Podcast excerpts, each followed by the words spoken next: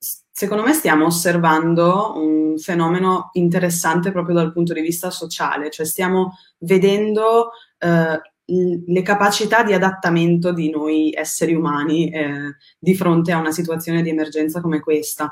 E stavo anche leggendo in questi giorni, c'è uno psicologo sociale che si chiama Armando Toscano, che lui che cosa ha fatto? Ha identificato, io non lo conoscevo prima, ha identificato cinque fasi. Cioè lui dice che noi in questo momento di epidemia stiamo attraversando chi prima, chi dopo, chi con una fase più lunga di un'altra. Com- comunque con le nostre differenze stiamo attraversando cinque fasi e quando le ho lette ho detto effettivamente, per quanto io non sia mai troppo a favore delle generalizzazioni, mi sono comunque ritrovata. E, ehm, e lui dice che c'è una prima fase che ha trovato eh, ed è la fase della negazione, cioè di quando tu non ti capaciti del fatto che eh, siano state, mh, ci siano delle imposizioni, delle imposizioni anche molto forti oggettivamente alla nostra libertà individuale, delle imposizioni necessarie, giuste, ma eh, molte persone attraversano una prima fase in cui dicono no, non, non è possibile, non è possibile che non si possa più fare questo. E, in parte legato al fatto che noi proprio naturalmente ehm, siamo avversi a tutto ciò che mina la nostra libertà individuale e siamo abituati eh, oggi a poter fare quello che vogliamo in qualsiasi momento. Eh, certo. Pensiamo a una città come Milano, dove tu in ogni momento hai a disposizione tutto. È la società del benessere, dell'agio, non siamo abituati a nessuno che ci dica che cosa possiamo o non possiamo fare. E in questo contesto una limitazione di questo tipo viene eh, da alcuni percepita male, viene vissuta effettivamente male. E io penso altre forme di negazione le abbiamo viste, cioè tantissimi di noi, secondo me, eh, fanno parte di coloro, anch'io, che all'inizio di questa situazione dicevano ma sarà poco più di, una, di un'influenza, eh, stanno mm-hmm. esagerando, stanno gonfiando la cosa, stanno ingigantendo. E, e secondo me è perché in un momento di tale incertezza tu tendi un pochino a affidarti alle voci a cui vuoi credere e quindi comunicazione frammentata se un'esperta, una famosa virologa inizia a dire che si tratta di poco più di un'influenza, ecco tu tendi a seguire quella voce, tendi a credere alla realtà a cui vuoi credere e, e cerchi mm-hmm. di non guardare a chi sta dicendo la cosa opposta. Poi... Ma questa cosa qua poi è anche super interessante perché in realtà a me arrivano un sacco di messaggi da un po' di gente che me le manda su WhatsApp, i famosi messaggi che ormai le fake news non sono soltanto più scritte, sono anche audio. Ti arrivano questi audio che sono completamente finti, che poi vanno a essere smentiti dalle ospedali o altre organizzazioni. E poi però questa cosa qua è molto simile al concetto che stai dicendo, in quanto poi tu alla fine vuoi soltanto credere in quello e non ti interessa veramente la fonte o, o, qualcos'altro, semplicemente capti nell'aria le informazioni che tu in realtà vuoi che ti rassicurino, perché abbiamo un sentimento forte come la paura, è estremamente potente e spaventa tantissime persone, chiaramente. È difficile da accettare, Ah, guarda, ad esempio, eh, ti dicevo prima che secondo me ci sono persone che stanno attraversando fasi diverse e quella della negazione è una primissima fase che in teoria tutti dovremmo aver già superato. Eh, ci rendiamo perfettamente conto non solo della gravità della situazione, ma di quanto le norme che sono state imposte siano non solo giuste, ma forse, secondo molti, sarebbero, ci sarebbero dovute essere prima.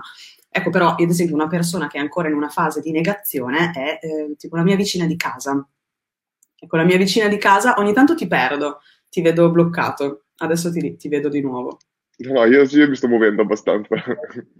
Vabbè, la mia vicina di casa, ti racconto questa, vi racconto questa perché cioè, è, è, divertente ma anche no, eh, nel senso che allora, lei, lei è, una, è, una, signora uh-huh. sulla sessantina che vive in casa, cioè ogni giorno della sua vita lei lo passa in casa. Io abito in, questa, in questo appartamento da quattro anni e ti posso assicurare che a qualsiasi ora del giorno o giorno della settimana io esca di casa o rientri a casa, io comunque la trovo lì, sì. perché è una casa di ringhiera e quindi la vedo sul, sullo stesso balcone che è comunicante e se non la vedo sento comunque uh-huh. la voce. L'unica volta che l'ho vista fuori casa è stato al Carrefour a 300 metri oppure dalla parrucchiera a 30 metri. E insomma, eh, pochi giorni fa vado da lei con la scusa di chiederle un favore E, e lei coglie l'occasione per iniziare a parlare con me e inizia a sfogarsi. Inizia a dirmi, io sono disperata, mi sento disperata di non poter uscire di casa, mi sento, mi sento veramente male, mi sento limitata, io, io, non so come fare questa cosa di non poter uscire di casa. E io dentro di me pensavo, ma sta, sta, lo sta dicendo veramente oppure sta scherzando? Perché lei non esce mai, ma ti assicuro mai. E le stesse cose che faceva prima le può fare anche adesso perché la spesa la puoi tranquillamente fare.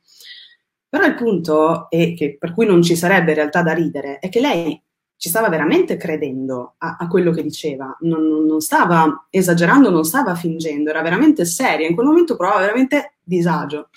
Per cui torno a casa mia finalmente dopo mezz'ora di sfoghi e quello che, che penso è come possiamo interpretare un comportamento simile. E secondo me è legato al fatto che è molto difficile ammettere di avere paura. È molto difficile ammettere di avere paura, così come ammettere di provare uno stato di disagio per una certo. situazione di disagio, di frustrazione.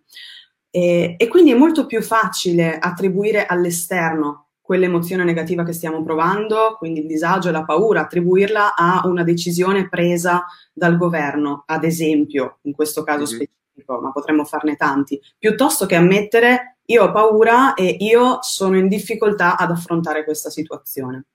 E questa secondo me è un'altra forma di negazione. Su LinkedIn chiedono, uno dei vari commenti, sono due commenti interessanti, cioè due domande, è il concetto di reattanza, chiedono, e un'altra persona invece commenta, chiede se è uno dei bias cognitivi.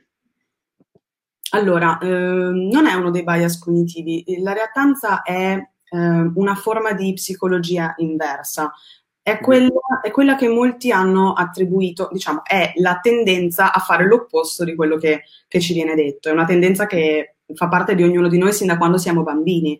Eh, ci sono esperimenti di psicologia sociale che ci raccontano come se tu metti un bambino davanti a due giocattoli che sono in realtà identici, ma uno di questi è a portata di mano, l'altro invece sta dietro a uno schermo uh, trasparente, quindi non è accessibile al bambino, il bambino preferirà con tre volte, diciamo, per tre volte eh, il, il, giocattolo a cui non può accedere. E, ehm, okay. E, molti hanno attribuito al concetto di reattanza, anch'io effettivamente l'ho attribuito a questo, eh, il comportamento di alcune persone che quando ad esempio stava per uscire il decreto, quindi si parla del, se non erro, l'8 di marzo, si sono affollate nelle zone centrali di Milano, quasi come a dire adesso io faccio esattamente l'opposto di quello che tu mi stai dicendo eh, di fare. Allora, secondo me, eh, poi ripensandoci anche a posteriori, eh, può essere questo sì, e forse però è è più una forma di, di, di rimozione, cioè io non, non, voglio vedere quello che sta succedendo. Io penso che alla base di comportamenti esattamente opposti, cioè chi si fa prendere dal panico e prende l'ultimo treno da Milano verso il sud, comportamento totalmente irrazionale perché tu rischi di contagiare te stesso, di contagiare gli altri, il resto dell'Italia, portando poi alle misure che, che abbiamo visto dopo è un comportamento che nasce dalla paura, nasce dal panico e fra l'altro il panico quando si genera la, questa è la psicologia del panico. Il panico si genera quando tu percepisci che le vie di fuga si stanno chiudendo. Paradossalmente, mm-hmm. non c'è più nel momento in cui le vie di fuga sono chiuse. Quella è una reazione estrema. Dall'altra parte, io vedo la reazione di coloro che invece reagiscono all'opposto, cioè eh, esagerano una uh, serenità che in realtà secondo me non provano affatto. Io penso che ci sia comunque paura alla base e anche consapevolezza. Io non penso che le persone che si sono affollate nel centro di Milano in quei giorni così delicati non sapessero, non seguissero le notizie, non fossero informate o non avessero paura. Io penso che questo eh, sia, sia, in realtà vero, semplicemente hanno avuto una reazione opposta, una sorta di rimozione freudiana del problema. Ma come anche i supermercati che ti garantivano che fossero aperti, che ci fosse cibo, ma comunque erano tutti affollati e ho un amico che lavora nei supermercati e mi ha detto io non ho mai visto una cosa così, spese da 500-600 euro e gente che proprio rovesciava tutto dentro, gli sca- dentro il carrello dagli scaffali. Cioè, delle provviste di, di, mesi se non anni, cioè delle cose assurde. Sì, ma ancora adesso succede. Cioè, io sono andata questa mattina, ho dovuto abbandonare l'idea, sono tornata al Carrefour Express sotto casa, che per chi lo conosce eh, ha un'ampiezza che è praticamente come casa mia, è minuscolo, non c'è più niente e io sono settimane che sto mangiando le stesse cose perché mi rifiuto di entrare in supermercati che sono pieni di gente o con code eh, esagerate. E comunque sì, cioè, queste sono reazioni di panico. Oltretutto, facendo questa corsa al supermercato, specialmente nei primi giorni eh, in cui c'era un panico ancora più forte, tu rischi di lasciare gli altri senza. Esattamente come è stata la corsa alle mascherine da parte di persone sane che ha rischiato di far rimanere senza persone che invece ne avevano più bisogno, o perché erano già ammalate o perché erano molto anziane. Assolutamente. Che poi anche lì le mascherine, non, non, sono un dottore per dirlo, però ci sono delle versioni completamente diverse dove c'è chi ti dice semplicemente che sono fatte per in realtà non passare il virus nel caso che tu ce l'abbia, mentre invece altre persone lo usano per l'effetto contrario, cioè per non prendere il virus. Sì, dopo, dopo c'è l'ignoranza collettiva, nel senso che, perdonami l'espressione, però no, no. alla fine molte persone la, la, la, usano pensando a se stesse, eh, quando in realtà eh, è un è un segnale di attenzione verso l'altro, non è un caso. Voi ci avete fatto, tu ci hai fatto caso, o magari qualcuno che ci ascolta, ci ha fatto caso che i primi a indossare le mascherine per le strade, chi erano? Erano i, gli asiatici. E io penso che... Eh... Beh, io penso che loro li indossino indipendentemente da corona o non corona, corona, cioè vedo moltissime persone in Asia che tendenzialmente le usano proprio anche in Italia stesse semplicemente perché forse è un fatto di abitudine, ormai è diventato quasi un fatto culturale usarlo io... in certi luoghi. Penso, ah. non lo dico, è da ignorante.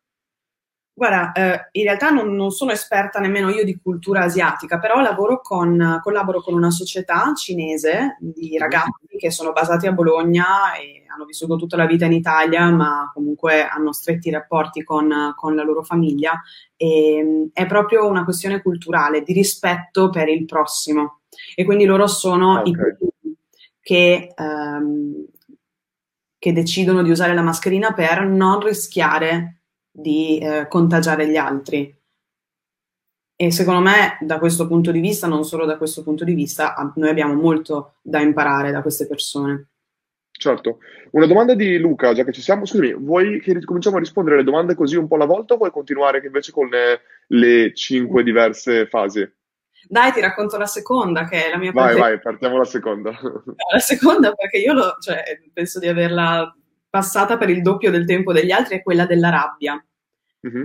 È, è, è, quella della, della, rabbia che si genera quando, rabbia, eh, nervosismo mi verrebbe da dire, che si genera quando tu inizi a passare veramente tutto il tuo tempo chiuso tra le mura di casa se sei solo e questo genera un certo tipo di frustrazione.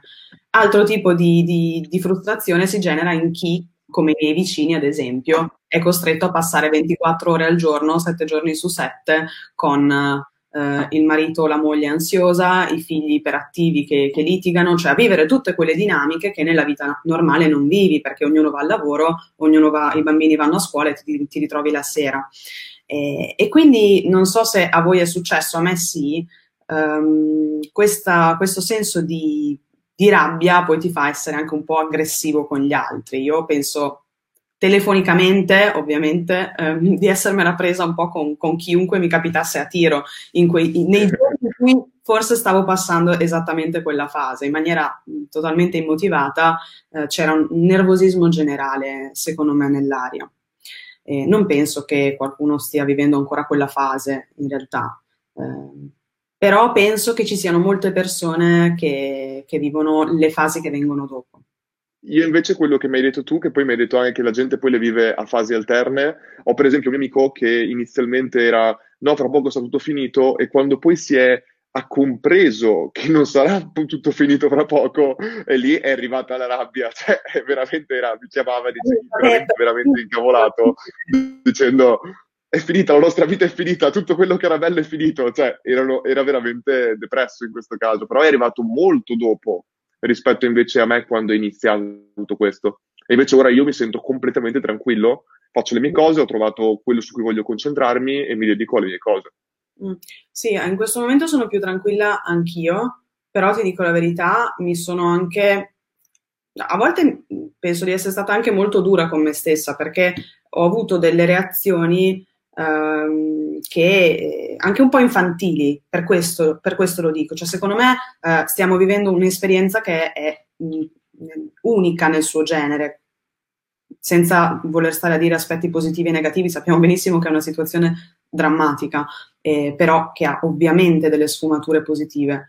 Poi ne parliamo magari meglio dopo. Però io, ad esempio, su di me ho scoperto certi lati molto infantili che non mi aspettavo oggettivamente.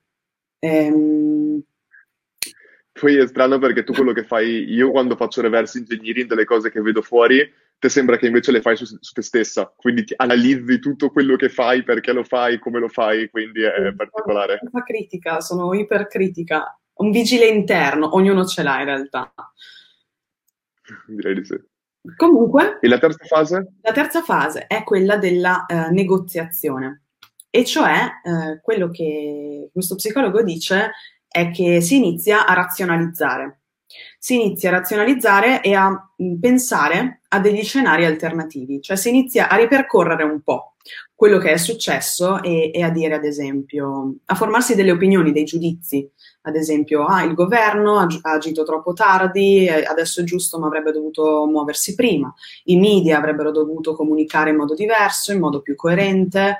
Le persone si sarebbero dovute comportare in maniera diversa, non si sarebbero fatte, eh, dovute far prendere dal panico, eccetera, eccetera. Cioè, si inizia a, mh, a razionalizzare il tutto e a pensare a cosa si poteva fare che non si è fatto e, eh, e, e, che cosa si è fatto che invece si sarebbe dovuto evitare.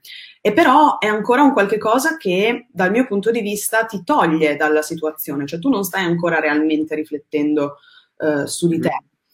Segue una fase che ehm, questo toscano eh, chiama della depressione, ma in realtà non si sta riferendo a qualcosa di negativo, è semplicemente un abbassamento della pressione cioè diminuisci okay. i livelli di attivazione, ti calmi, cioè a un certo punto dopo tutto quello che hai passato è la rabbia e prima ancora la negazione, poi hai iniziato a pensare e a, e a crearti diciamo opinioni sulla qualsiasi cosa, a un certo punto ti calmi, è un po' come, è, è brutto da dire, ma è come se ti rassegnassi a, certo. alla situazione e, e, ed è la fase classica eh, in cui si trova la persona che la chiami, le chiedi ciao come va e ti risponde ma come vuoi che vada?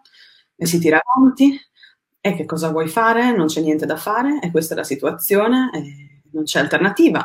Cioè è, la, è proprio questo il mood, il sentiment, ad esempio è quello che io riscontro molto spesso in, in mia mamma, mentre mio papà è una fase molto successiva rispetto, rispetto a lei. E, ehm, diciamo che segue, segue questo una fase di accettazione per fortuna. E quindi sempre questo psicologo dice che a un certo... Stavi per dire qualcosa? No, queste fasi mi ricorderebbero, mi fanno pensare, non so perché, a qualcuno che è stato catturato in un campo di prigionia e mm. praticamente va attraverso tutte queste fasi. Cioè, sembra quasi che stiamo parlando più o meno di questa cosa. Ma allora, guarda, io penso che poi ognuna delle persone che ci ascolta potrà dire sono d'accordo, non sono d'accordo, mi ci ritrovo, non mi ci ritrovo. Io quella fase non l'ho vissuta, io quella l'ho vissuta in maniera molto più intensa. E questa è un'opinione di, di uno psicologo che io in cui io mi sono effettivamente ritrovata. È come se lui avesse identificato un pattern. Come ti dicevo prima, non si può mai generalizzare, però si può, quando certo. si hanno determinati dati e informazioni, si può eh, identificare una, um, un pattern, appunto, cioè dei modi comuni di comportarsi e di reagire alle situazioni. Dopodiché ci sono... In, nel libro di Stephen Covey, quello Seven Habits of Successful People, mi sembra, non so come si dica in italiano, e mi ricordo che ho trovato proprio un passaggio nelle sue varie regole che illuminava un libro invece che parlava della missione che ogni uomo dovrebbe avere. E teoricamente questo libro, cioè non teoricamente, è stato scritto da invece un, eh, un ebreo che era stato chiaramente in un campo di concentramento, nel campo di concentramento di Auschwitz e proprio parlava di tutte le diverse fasi che hanno subito e di soprattutto come in realtà le persone che subivano di più tutto questo erano le persone che perdevano completamente vita. E questa cosa qua che tu mi hai appena nominato andava attraverso quelle fasi, non stiamo minimamente paragonando quello che è successo chiaramente a Auschwitz con quello che stiamo passando noi stando a casa, però in ogni caso eh, nominava anche lui questa fase. È interessante perché quella che tu stai descrivendo si chiama fuga psicologica ed è un meccanismo di difesa eh, di quando si sta vivendo una situazione difficile e si cerca qualche cosa che ci permetta di rimanere fermi dove siamo, ma allo stesso tempo di viaggiare in un altro luogo in una forma estremamente ridotta, estremamente ridotta, è quella distrazione che noi cerchiamo nel momento in cui viviamo 24 ore in casa e ci dedichiamo a contenuti che ci permettono di allargare la nostra, la nostra mente, di formarci su qualche cosa che prima non conoscevamo. Ovviamente certo. stiamo parlando di altro, però è il meccanismo alla base, è un po' lo stesso, è un po' quello dell'estraniarsi da. Ed è, ed è... Riguardo questo, eh, adesso andiamo anche un po' a rispondere a tutte le varie domande, però c'è una domanda che mi è venuta in mente adesso. E, e io stavo pensando che io personalmente la sto vivendo in un certo modo perché io sono sempre stato iperrazionale. Cioè, io proprio nella mia vita molte persone mi dicono: Ma tu, Luca, dovresti essere più emotivo perché troppe volte vedi tutto troppo razionalmente. Cioè, io vedo le cose molto dall'alto e cerco semplicemente di basarmi sui numeri. Cioè, per esempio, anche adesso, quando io poi, se uno mi i miei genitori invece la, la stanno prendendo in maniera molto emo- emotiva. E, e, io però se guardo il telegiornale e cerco di, di, Io non è che semplicemente guardo il numero di morti, ma cerco di comprendere le morti in che situazione si trovavano e altre cose. Questo qua non sta riducendo in nessun modo il problema, eccetera, ma forse è proprio la mia mente che cerca di attaccarsi a numeri, statistiche e altre cose per eh, razionalizzare la cosa e avere un meno, meno impatto sulla mia preoccupazione e altre cose. Ora, sappiamo in generale che alcune persone sono più o meno razionali di altri mm. e, a volte può essere che alcune persone, tra cui donne, possono essere leggermente più emotive rispetto a un uomo, poi dipende da persona a persona. Certo, è così. Potremmo vive esattamente questo fenomeno? Sempre generalizzando al massimo, chiaramente. Um, è difficile risponderti. Uh, secondo me sì, ci sono delle differenze. Una prima differenza che mi viene in mente, ti vedo bloccato in questo momento, ma so che ci sei. Una ci prima sono. differenza che mi viene in mente, purtroppo, eh, è che le donne sono biologicamente, ora quindi non si sta generalizzando, ok, però sono più relazionali mentre gli uomini sono più eh, rivolti verso il sé, se proprio vogliamo generalizzare, ma sono veramente delle basi biologiche. La donna è più portata a ehm, diciamo, rivolgersi all'altro, è più relazionale, quindi anche secondo me ha un maggior bisogno di socialità rispetto all'uomo che invece forse trova, ehm, per lui è più facile il fatto di avere un periodo in cui si concentra completamente su se stesso e sulla propria, sul proprio io, ego. Quindi secondo me questa potrebbe essere una differenza. L'ho lasciato dire a te perché un uomo interviene e incomincia a dire ah sì, siamo diversi automaticamente, no. poi viene massacrato completamente. Io tra l'altro questa settimana qui, eh, lunedì ho fatto una live con Veronica, oggi con te e domani Mariangela, quindi sto facendo di live con donne professionalmente incredibili, quindi non spero mettere la differenza tra le due. Secondo rispondere... Ti sento male male, ti vedo bloccato. Mi vedi? Io sono... io ti vedo bene, ti vedo muoverti. Adesso, vabbè, ti vedo sgranato, però non importa, ti conosco. Ah, okay. Sono arrivate un paio di domande interessanti, secondo me. Allora, la prima domanda era di Alessandro che dice, eh, no, a parte che non era una domanda, dice semplicemente che le mascherine sembrano siano molto comuni in Asia dal 2003 per il problema della SARS. Quindi in generale, oltre il fattore invece proprio quello di educazione, che anche altre persone hanno nominato, c'era anche questo fattore qua. A parte questo, Luca chiede invece come ti ho perso, non ho sentito. Sono tutti che sono bloccati. Eh sì. Non so, non so. Rete.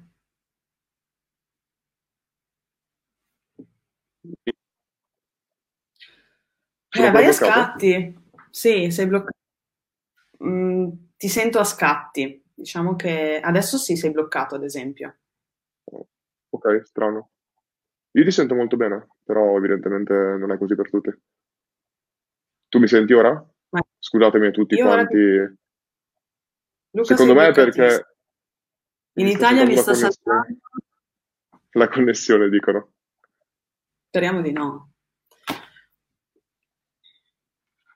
Eh, tu, tu, a te ti vedono bene? A me vedete bene? Ho commentato.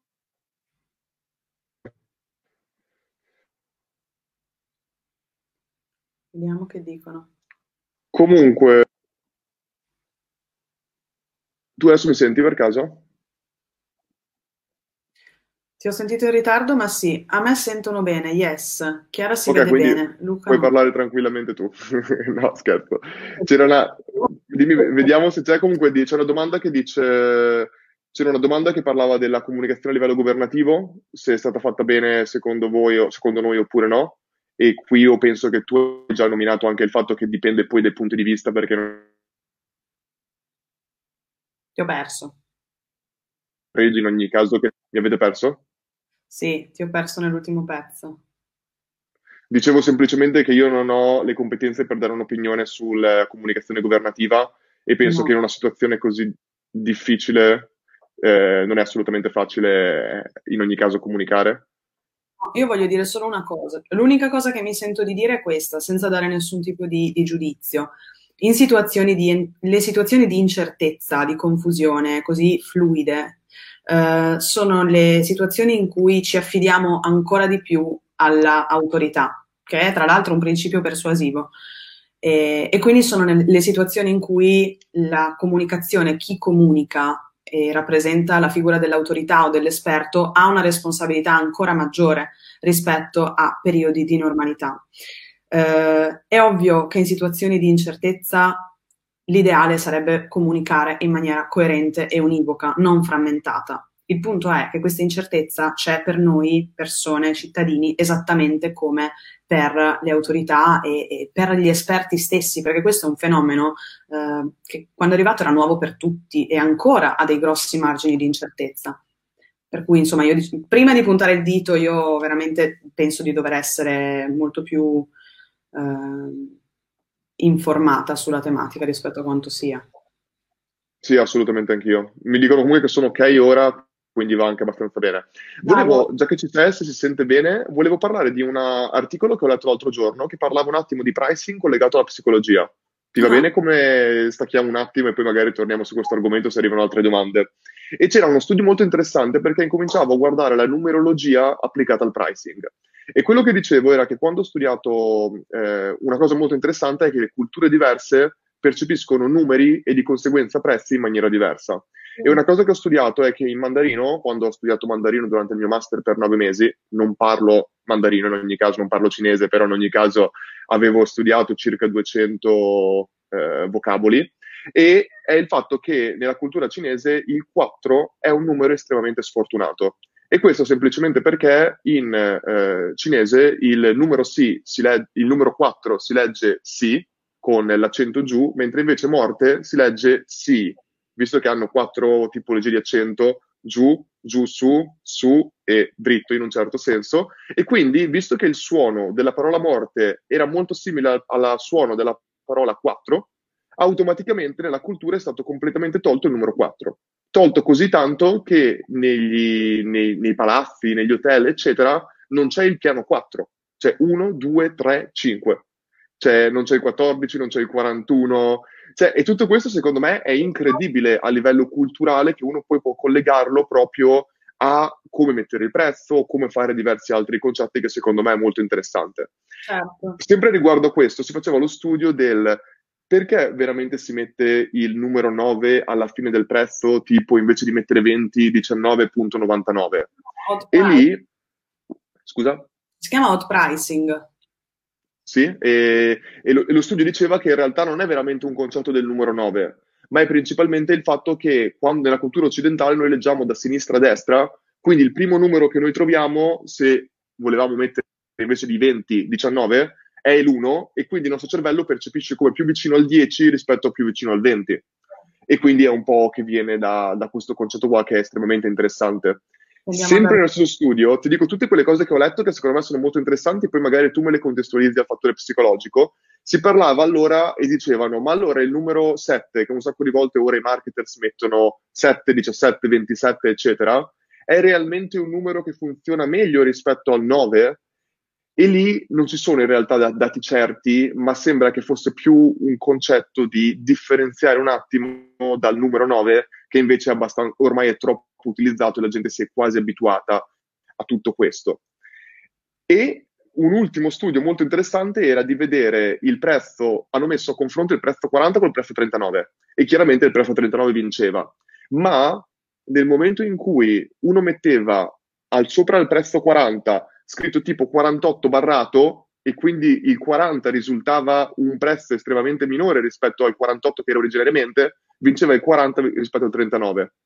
Quindi in un certo senso la prospettiva collegata al pricing è forse più importante che semplicemente lot price, no, com'è che l'hai chiamato? Il odd. concetto di... Odd. Scusa, non ti ho sentito? Odd pricing. Odd. Ah, ok, odd pricing. E, vabbè, lì sì, c'è un concetto di diciamo di vantaggio, cioè io ti sto facendo vedere che c'è un risparmio rispetto, che c'è un miglioramento rispetto a una condizione precedente e quindi sto usando una leva, una leva diversa. Load pricing è esattamente è niente di più di quello che tu dicevi prima, e cioè il fatto che noi tendiamo ad arrotondare quando vediamo un prezzo con la virgola, tendiamo ad arrotondare alla cifra principale ed è il motivo per cui vediamo esempio uh, 5,99 euro, 5,97 euro. Difficilmente vediamo numeri con l'otto finale. Non so se ci avete fatto caso. E io non ho trovato grandi post su questo, se non uh, in maniera abbastanza, secondo me, intuitiva. Non so se sia vero oppure no. L'otto è un numero che dà una percezione di pienezza. Sì. Non a caso è come il simbolo dell'infinito. E quindi secondo me è percepito come un prezzo più pieno, più, più mm. grosso mm.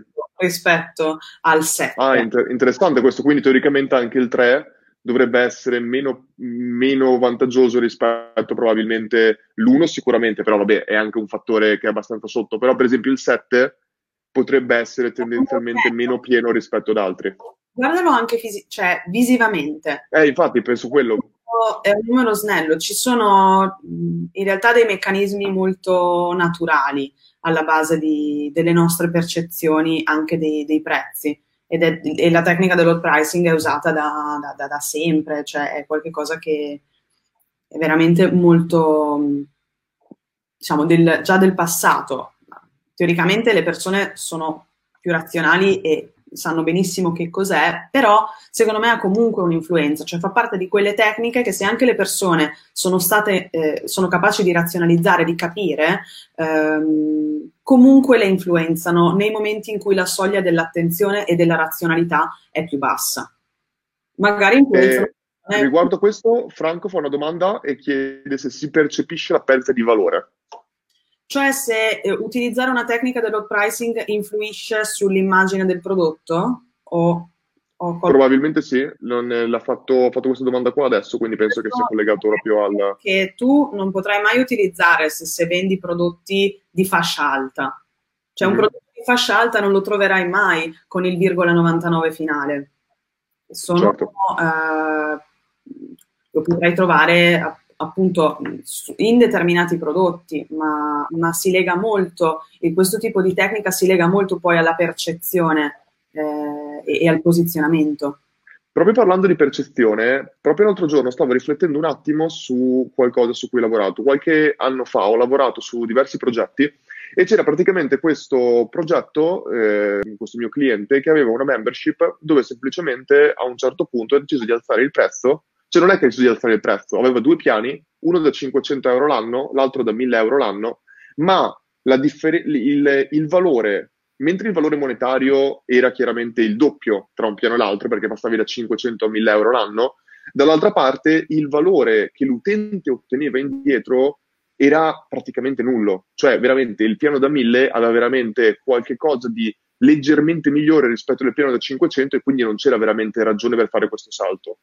A un certo punto questa persona, questa professionista, ha deciso semplicemente di togliere il piano da 500 e spostare tutti quelli che volevano nel piano da 1000. Chiaramente facendo così, non essendoci veramente, non dando un valore maggiore per entrare lì dentro e non, non essendoci veramente del valore superiore per giustificare più, moltissime persone si sono di e questo chiaramente secondo me è una strategia di incremento di prezzo sbagliata sul T.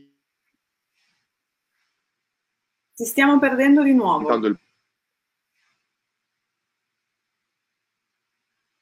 Sei frizzato, Luca.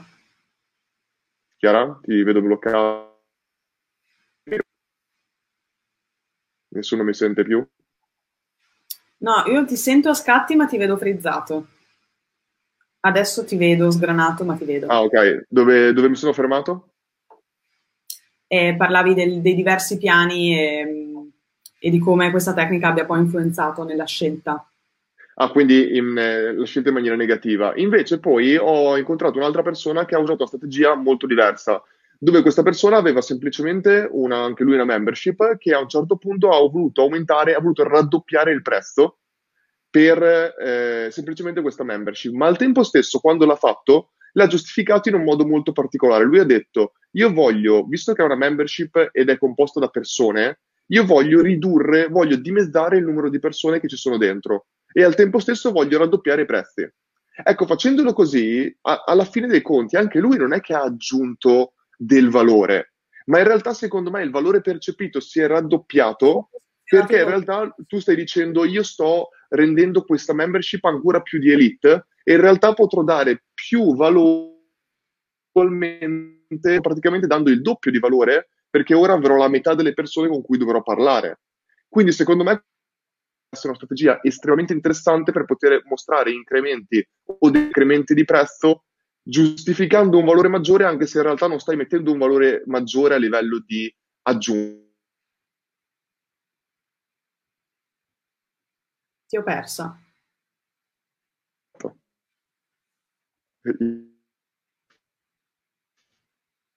Io non ti sento. Cosa non... mi senti? Inizio a risentirti di nuovo. Dove, dove mi sono fermato? Anche tu sì.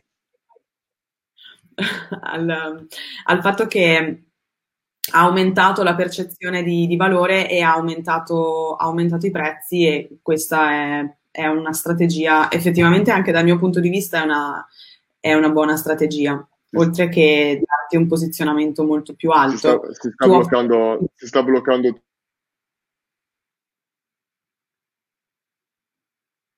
Io non ti vedo più, non ti sento neanche. Qualità video pessima, Luca.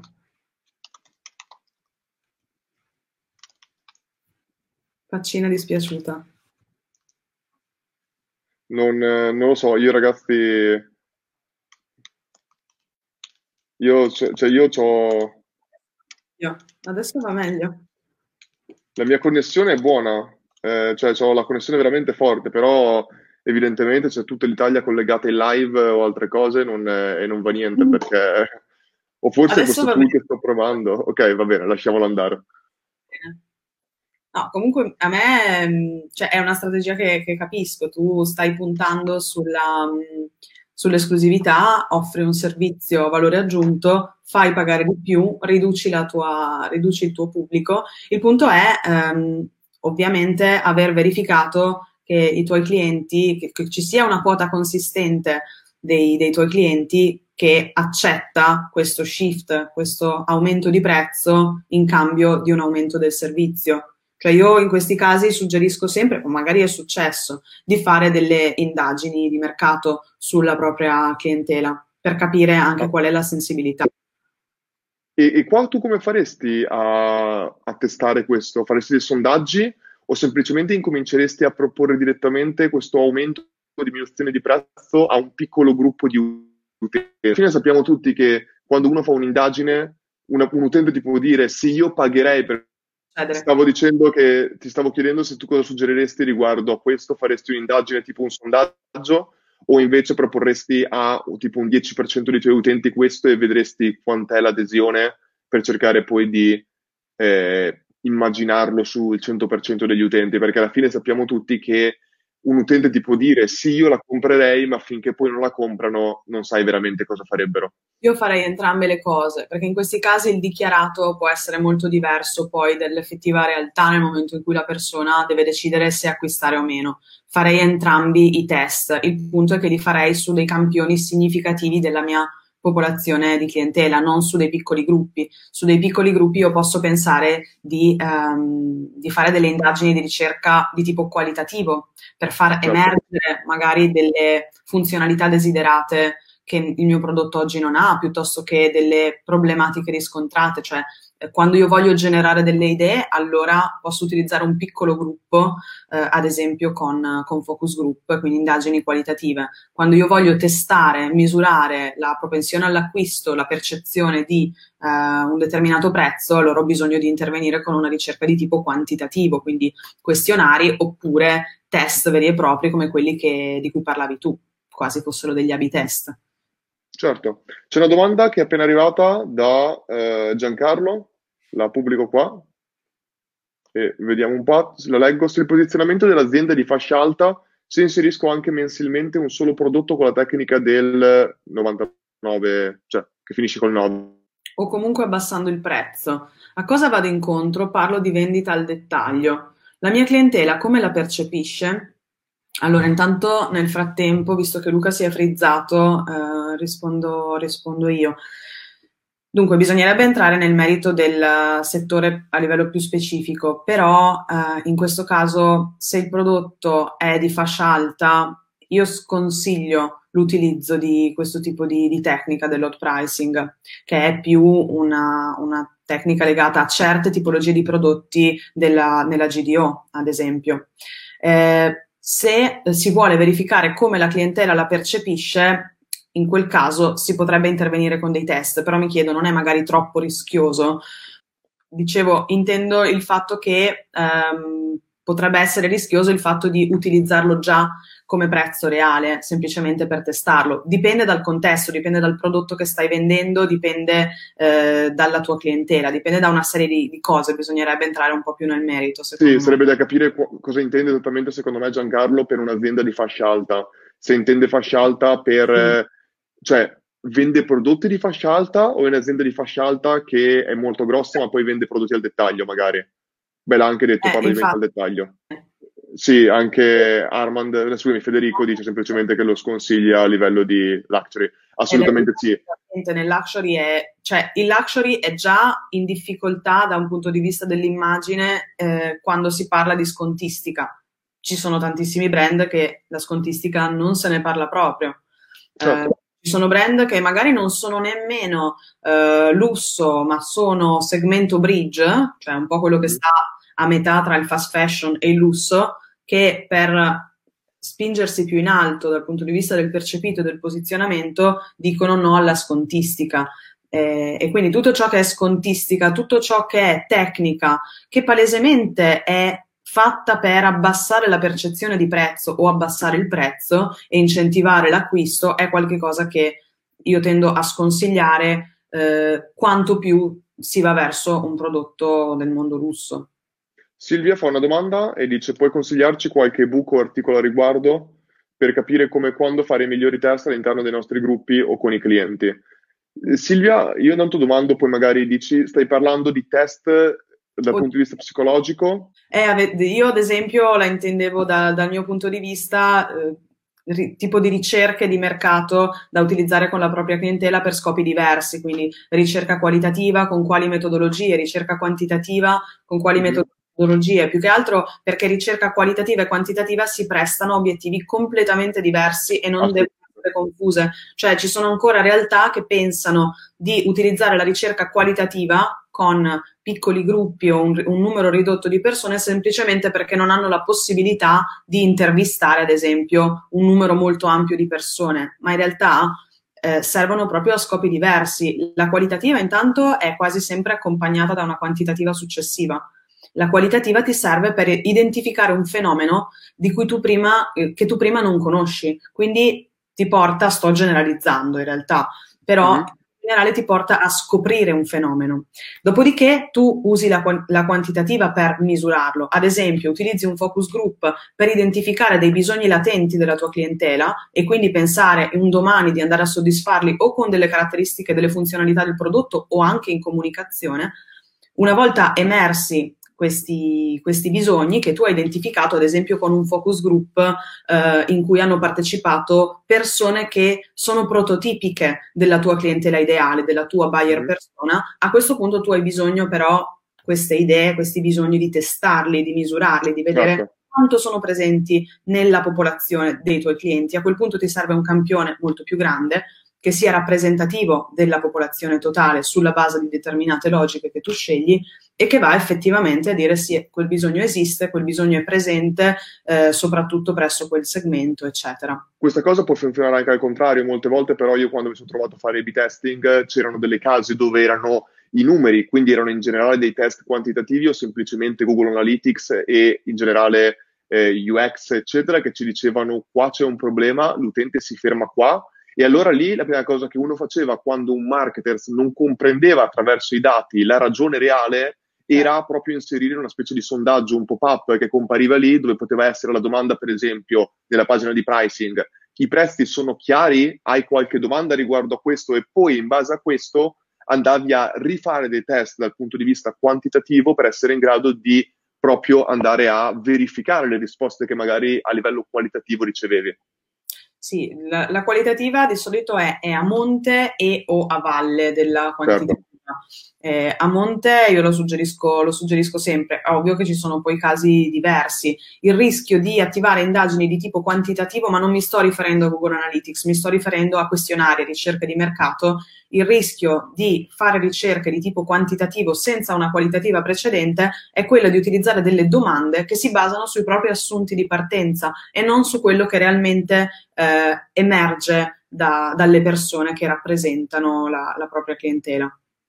Assolutamente. C'è un altro invece eh, commento di Valentina che dice paradossalmente la clientela accetta l'aumento di prezzo, aspetta che la metto direttamente qua, accetta l'aumento di prezzo nei prodotti di fascia alta sia per il valore intrinseco del prodotto sia per cause legate al mercato con l'inflazione, eccetera, ma percepisce come perdita di valore la diminuzione del prezzo. E sono assolutamente d'accordo. Proprio riguardo a questo, leggevo un altro articolo l'altro giorno dove parlavano delle diverse tipologie di prezzo e chiaramente ci sono dei diversi, non tanto tipologie, ma dei diversi proprio modelli di prezzo. E forse uno dei più comuni, il più comune, è cost plus pricing, dove praticamente tu vai a, a comprendere il costo di produzione del prodotto, il costo di marketing e una volta che hai capito il tuo completo ammontare del costo, gli aggiungi un markup, cioè quindi gli aggiungi il margine che vuoi ottenere e quello è come basi, come valuti in realtà il costo del tuo prodotto.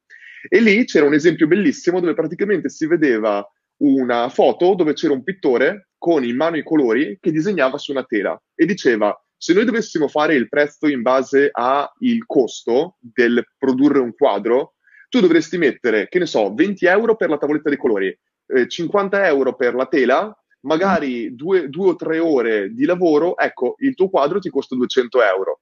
Però poi vai a vedere e dici, però se quel quadro l'avesse disegnato Paolo Picasso, automaticamente quello sì. Quindi ti diceva semplicemente, Chiara ti vedo, tutto si è bloccato, perfetto, mi avete ripreso? Sì, ok? Adesso ti abbiamo ripreso. Mm, va bene. Abbiamo...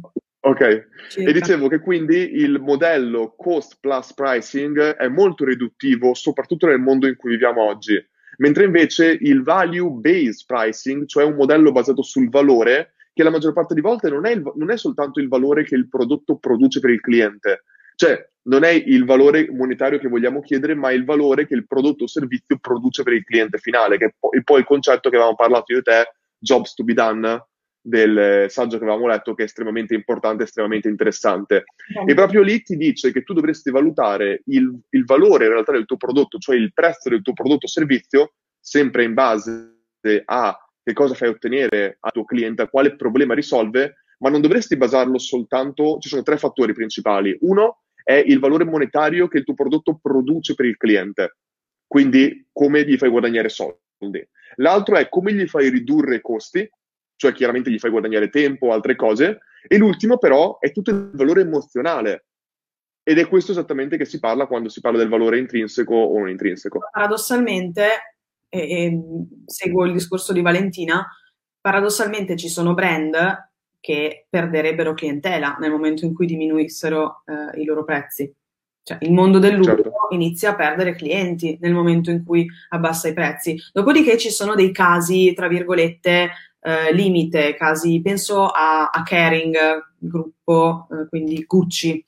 Eh, Gucci si è trovato in una situazione di difficoltà oggettiva perché aveva da un lato un incremento altissimo del proprio fatturato dovuto al fatto che il prodotto si è allargato anche a, una, a delle popolazioni nuove negli ultimi anni, ad esempio le popolazioni eh, dei ghetti africani, okay? okay. con prodotti di fascia più bassa, ovviamente più accessibili.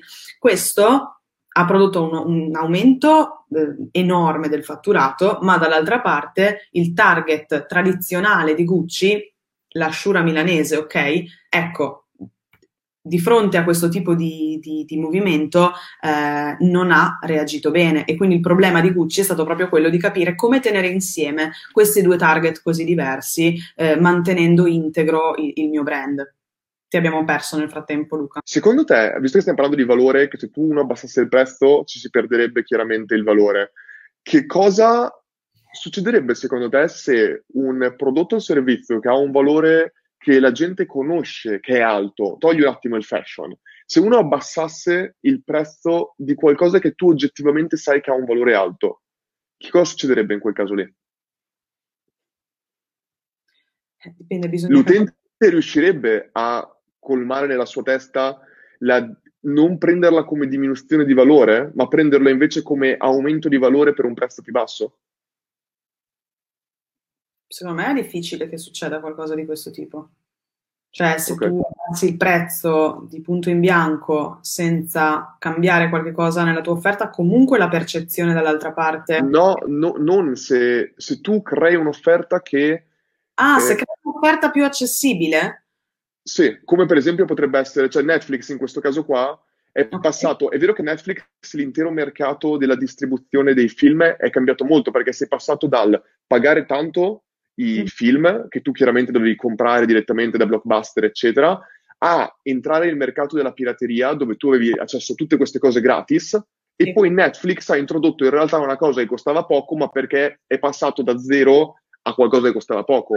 Ma se Netflix avesse introdotto quello quando ancora i film uno li pagava tanto, li avrebbe percepito come qualcosa di, diminu- di diminuzione di valore?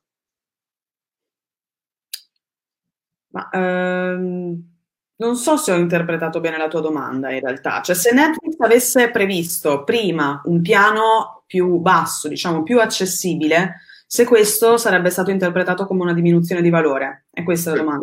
Secondo me no, la mia opinione è che anzi questo avrebbe eh, migliorato la percezione del piano superiore da parte delle persone che eh, già avevano un piano avanzato, le avrebbe fatte sentire, eh, diciamo, di possedere un servizio più esclusivo. Scusami, non intendevo di mettere un piano inferiore per Netflix. Io intendo quando prima c'era soltanto la vendita delle, cas- delle videocassette e okay. quindi tu dovevi pagare anche soltanto 20 euro per ogni film. Okay. Se Netflix all'epoca, mettiamo caso che ci fosse stato internet e che andava tutto bene, avesse inserito il servizio che c'è ora a 9,90 euro al mese, sì. sarebbe stato percepito, cioè c'era un salto enorme, avrebbe creato qualche cosa che avrebbe rivoluzionato completamente il mercato, sarebbe stato percepito come una diminuzione di valore? In questo caso qua no, perché comunque tu sai già oggettivamente il valore di quello. Ma assolutamente sì. Tu hai eh, cambiato le regole di un mercato in quel momento. Non hai... Però se tu prima lo facesse, automaticamente butterebbero via completamente la marca Supreme. Sì. Ok, era questo, questo interessante, secondo me. Infatti mi sono dovuta immedesimare in un mondo altro, però sì, sì, ti seguo. Ha fatto una domanda invece, forse gli hai già risposto, ma io me la sono persa. Ah sì, infatti, gli hai già risposto, giusto? No, non ho risposto. Ah, esatto, okay. customer interview, indagini qualitative sono fondamentali per poter poi delineare un questionario, dati quantitativi, con le giuste domande da porre per raccogliere una mole decisamente più grande di risposte. Ciao Chiara, ciao Gerardo. sì, è assolutamente questo, cioè il rischio di di fare indagini di tipo quantitativo senza aver fatto indagini qualitative precedenti è quello di essere totalmente soggetti ai bias e agli assunti del ricercatore. Perché nel momento in cui imposto le domande, io mi sto basando su degli assunti. Se quegli assunti provengono da me, ricercatore, azienda, marketer, è diverso rispetto al fatto di farli provenire da, da, dai miei clienti direttamente. Certo, e anche quello del concetto che parlavamo nel Jobs to be done, il primo, primo step è quello di comprendere gli utenti e infatti parte teoricamente con un sondaggio che tu fai proprio per domandare agli utenti. Interviste in profondità. C'è una tecnica di intervista, ti sei frizzato? C'è una tecnica di intervista che si chiama laddering, che è basata, permette di identificare le motivazioni profonde alla base di un acquisto, di una scelta di un brand ed è basata su una concatenazione di perché, cioè tu chiedi alla persona continui perché e a ogni risposta chiedi il perché di quella risposta. Adesso vediamo se Luca, se Luca torna tra di noi. Che effettivamente eh, le indagini qualitative servono proprio a, a impedire che una ricerca quantitativa sia basata sugli assunti di un ricercatore e non sulla, sulla visione, sulla prospettiva del cliente. Assolutamente. Eh, Chiara, visto che tu hai miliardi di problemi, tu hai qualcos'altro da dire oppure, visto che è passato già un'ora e cinque minuti, la chiudiamo qua? Allora, potenzialmente ci sarebbe da dire per ore. Eh, ore, veramente. Quindi, come vuoi, se vuoi ne facciamo anche un'altra per, per proseguire questa. Scegli un'altra tu. tipo, cominciamo oppure facciamo un altro, un altro giorno? Un'altra puntata? Sì, un altro giorno. Come vuoi tu? Però secondo me, eh, vista la Pronto? rete... Ci sei? Sì. No, no.